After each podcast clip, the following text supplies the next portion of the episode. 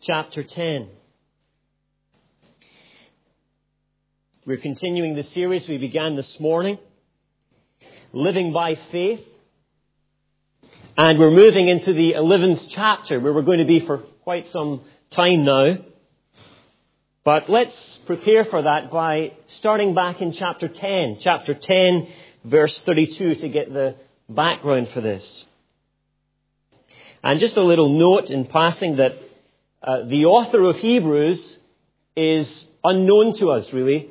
There are different uh, opinions as to who he might be, but no one knows for sure. So we'll just be referring to him as the author throughout this series. So he writes in Hebrews 10, verse 31.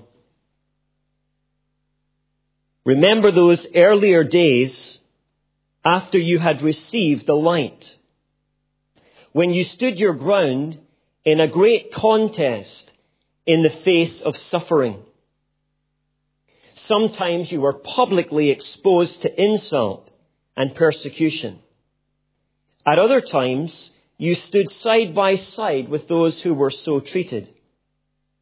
You sympathized with those in prison and joyfully accepted the confiscation of your property because you knew that you yourselves had better and lasting possessions. So do not throw away your confidence. It will be richly rewarded. You need to persevere so that when you have done the will of God, you will receive what He has promised. For in just a very little while, He who is coming will come and will not delay. But my righteous one will live by faith. And if he shrinks back, I will not be pleased with him. But we are not of those who shrink back and are destroyed, but of those who believe and are saved.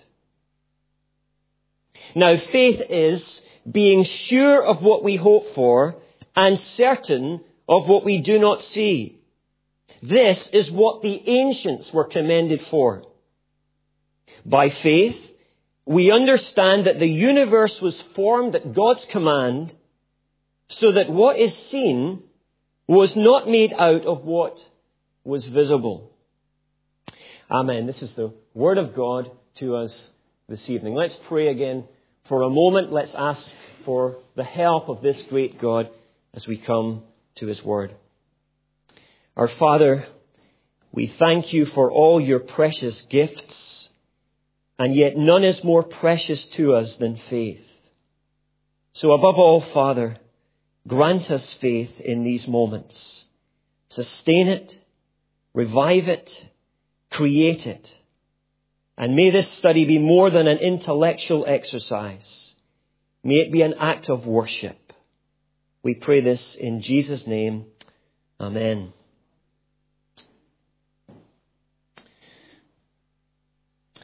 Evelyn Harris Brand was a missionary to the people of India in the Kolli Malai region. Born in England, she grew up in a well-to-do home.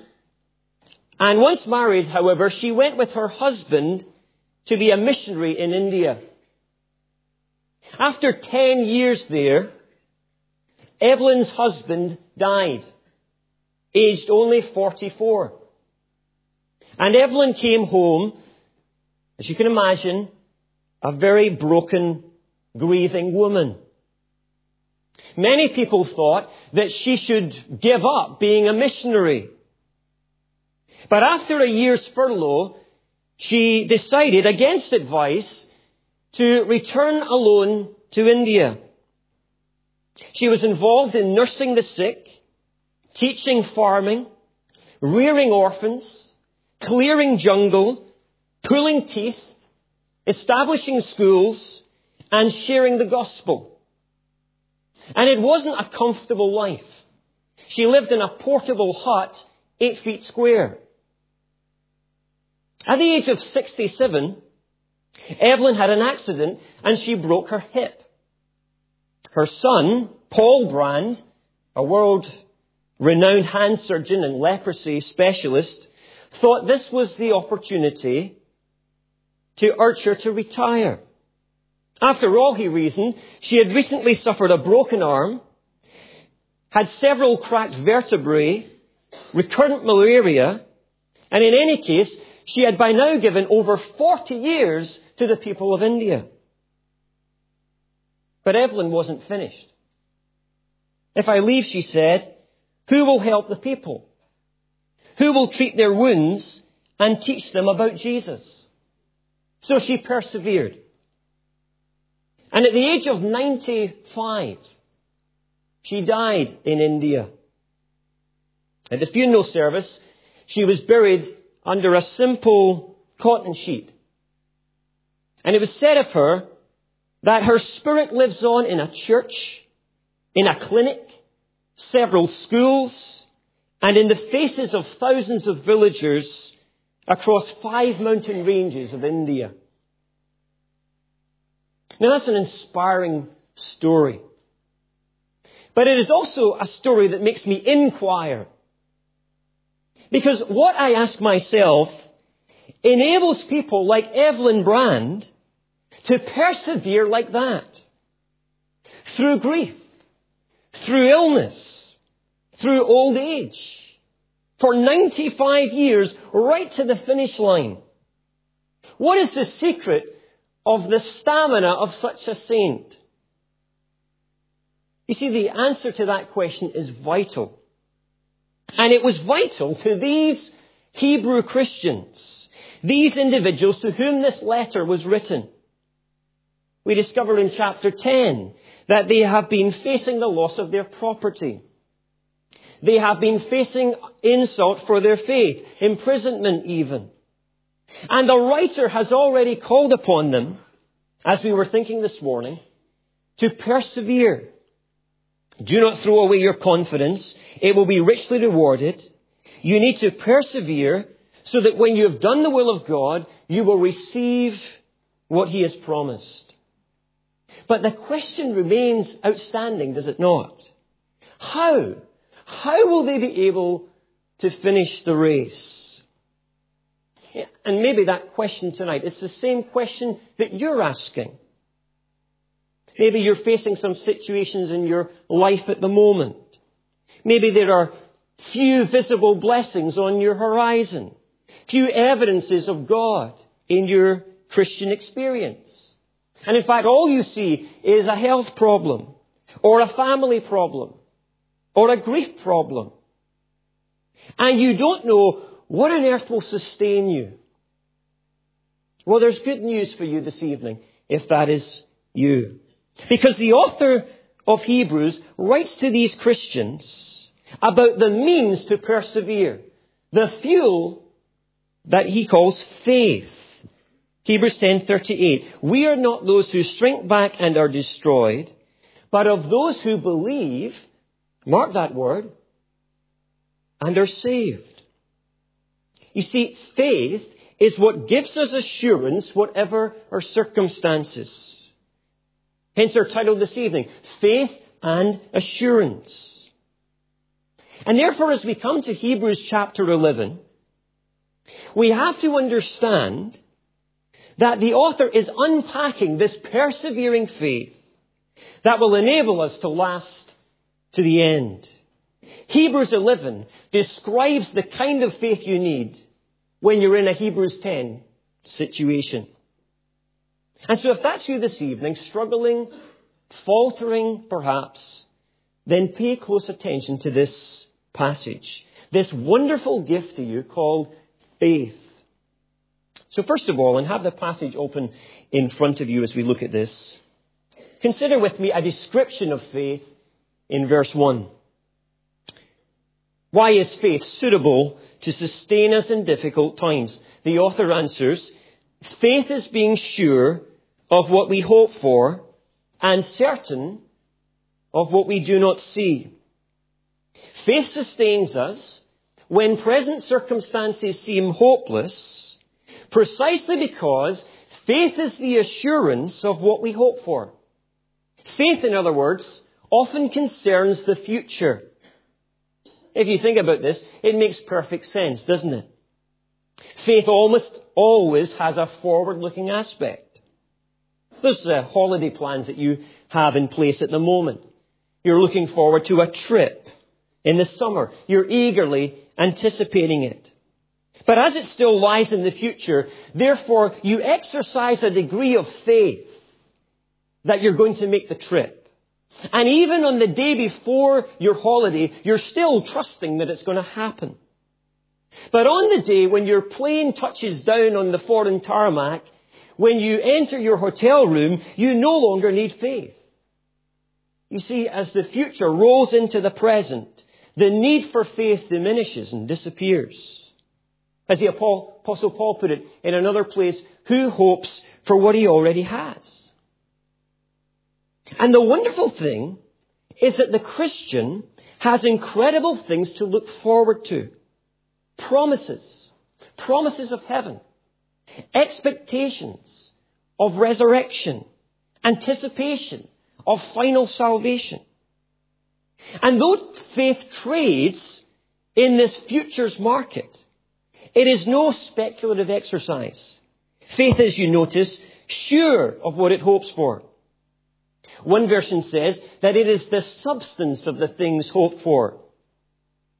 The word substance comes from the Latin word substans, what stands beneath us, supporting us, giving us a sure footing and a sure ground.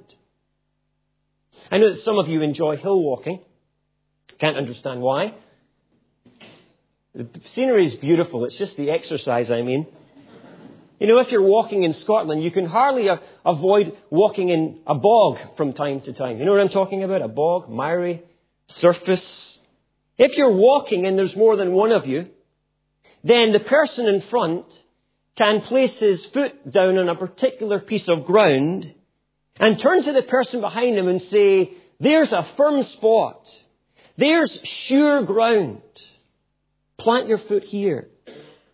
And you see, faith is like that. It provides the solid support during times when everything around seems to be giving way. And of course, if you pause to think about it, this is very different from the common perceptions of faith today, isn't it? The Collins Dictionary defines faith as a strong belief in something, especially without proof. By definition, most people think of faith as the very opposite of assurance, don't they? But for the Christian, we know that faith is the rock solid assurance of what we hope for. And equally, it is also the certainty of what we do not see. Faith not only deals with the future, it traffics in the realm of the invisible, the unseen. See, there are two main reasons why we need faith. The first reason is that God promises things, and many of those things lie in the future. Therefore, we need faith to believe that God will fulfill that future promise.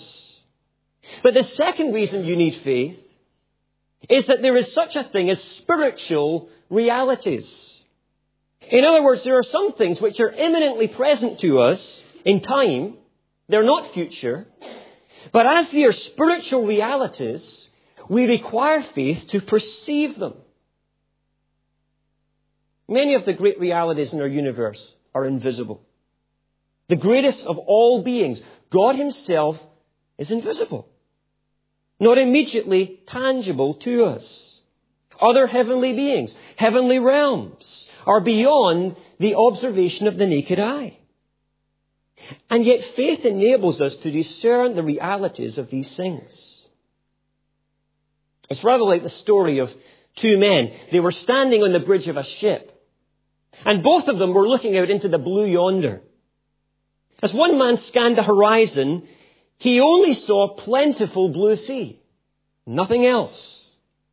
But as the other man looked to the same horizon, he perceived a vessel, another ship in the distance. Now, what was the difference between them? The difference was that one man was using a telescope.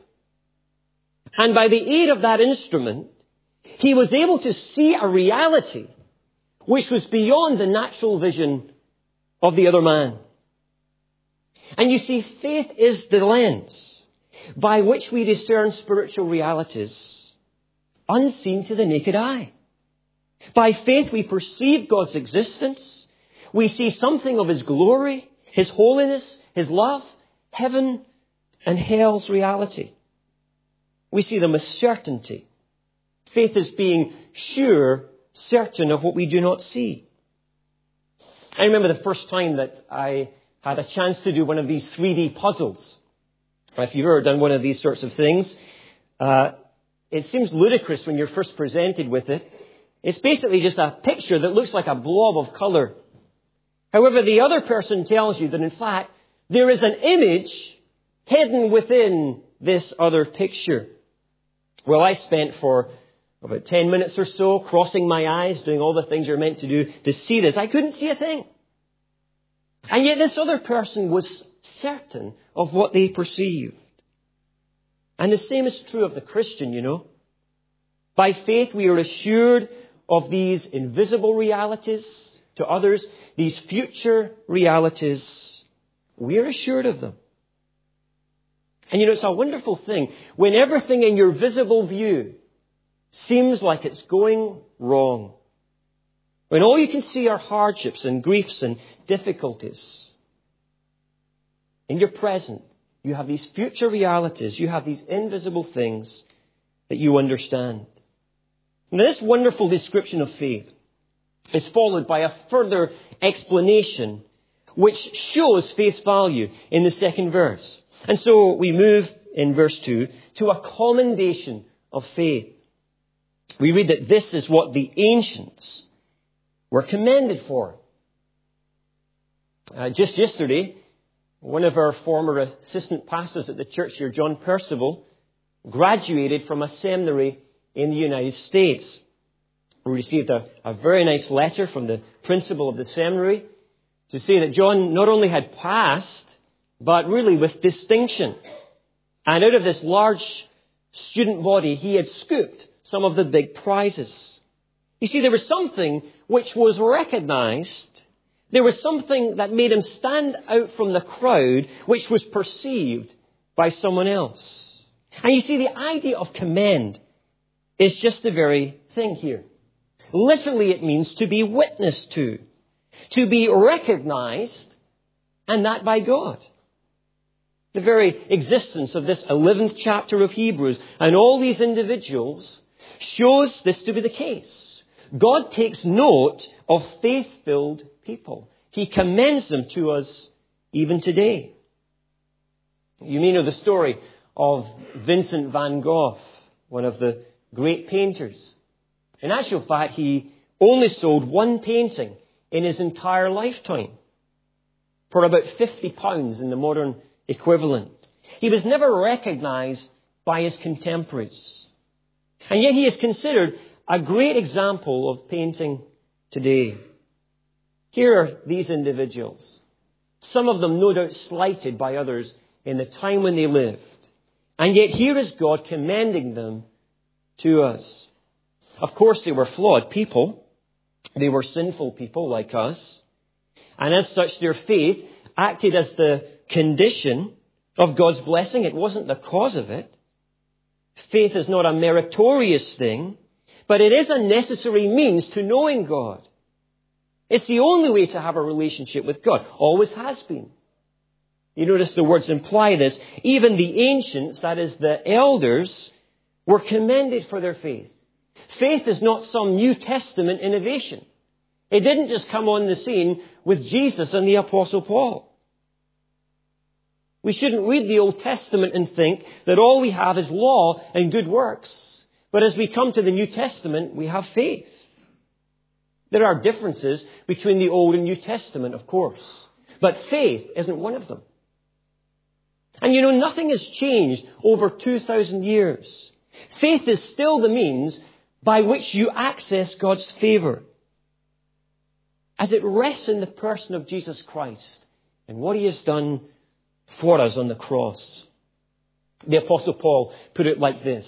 This righteousness, right standing from God, comes through faith in Jesus Christ to all who believe.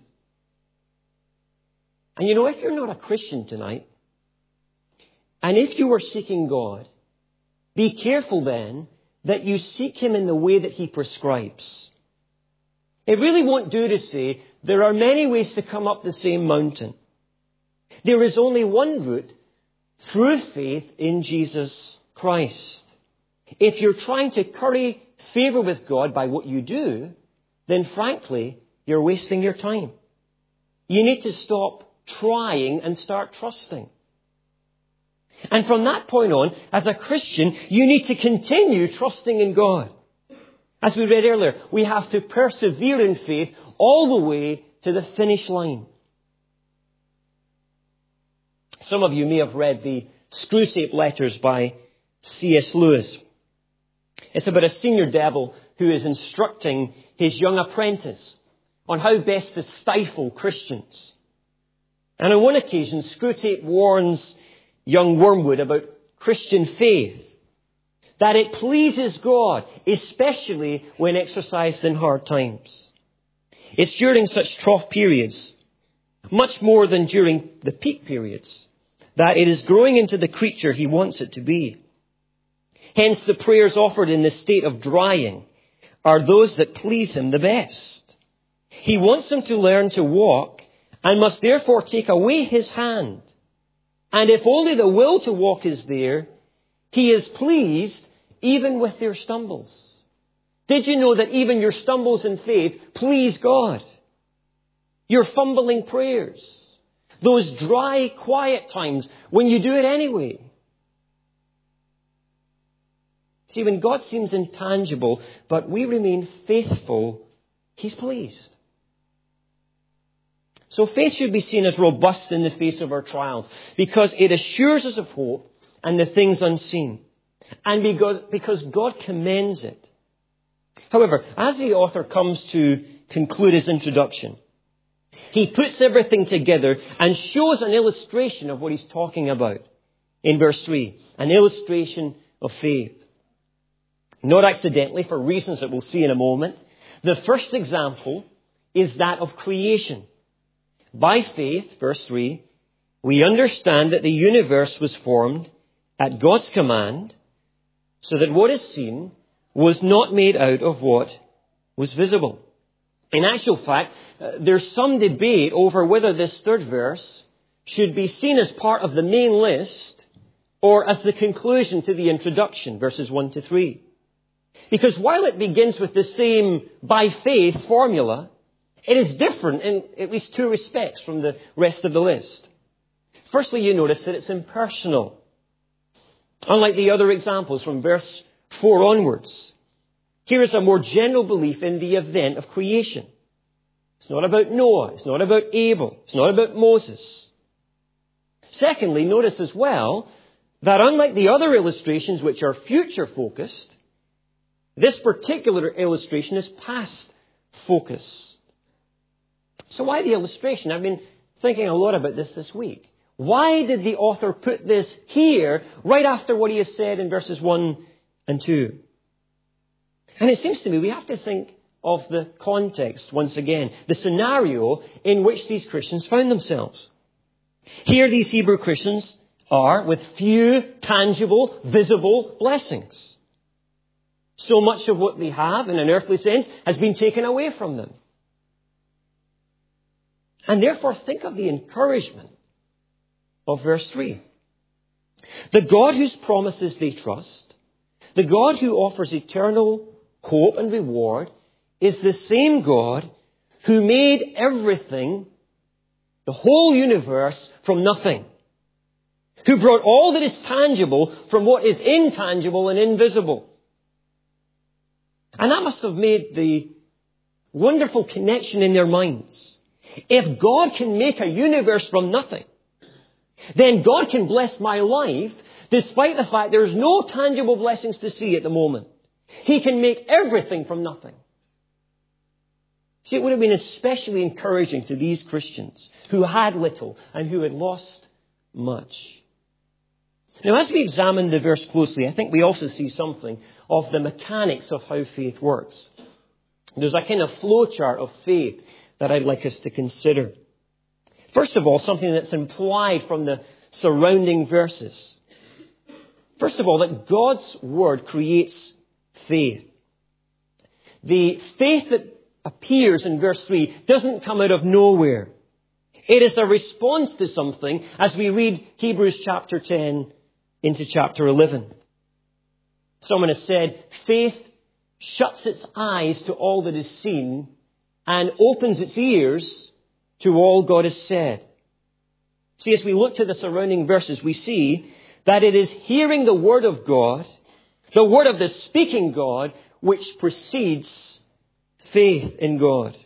Indeed, the book of Hebrews, if you turn right back to the first chapter, you would see, begins with God's Word. In the past, God spoke to our forefathers through the prophets at many times and in various ways. But in these last days, He has spoken to us by His Son. And you know, this same communicating God had spoken into the lives of these Hebrew Christians. They had already embraced the gospel at this point. We read, for example, in verse 26, that they had received the knowledge of the truth. We read in verse 32 that they had received the light. You see, the Word of God had created faith in God. As it says in Romans, faith comes by hearing and the hearing of the Word of God.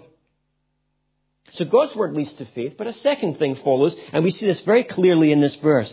Faith then leads to understanding.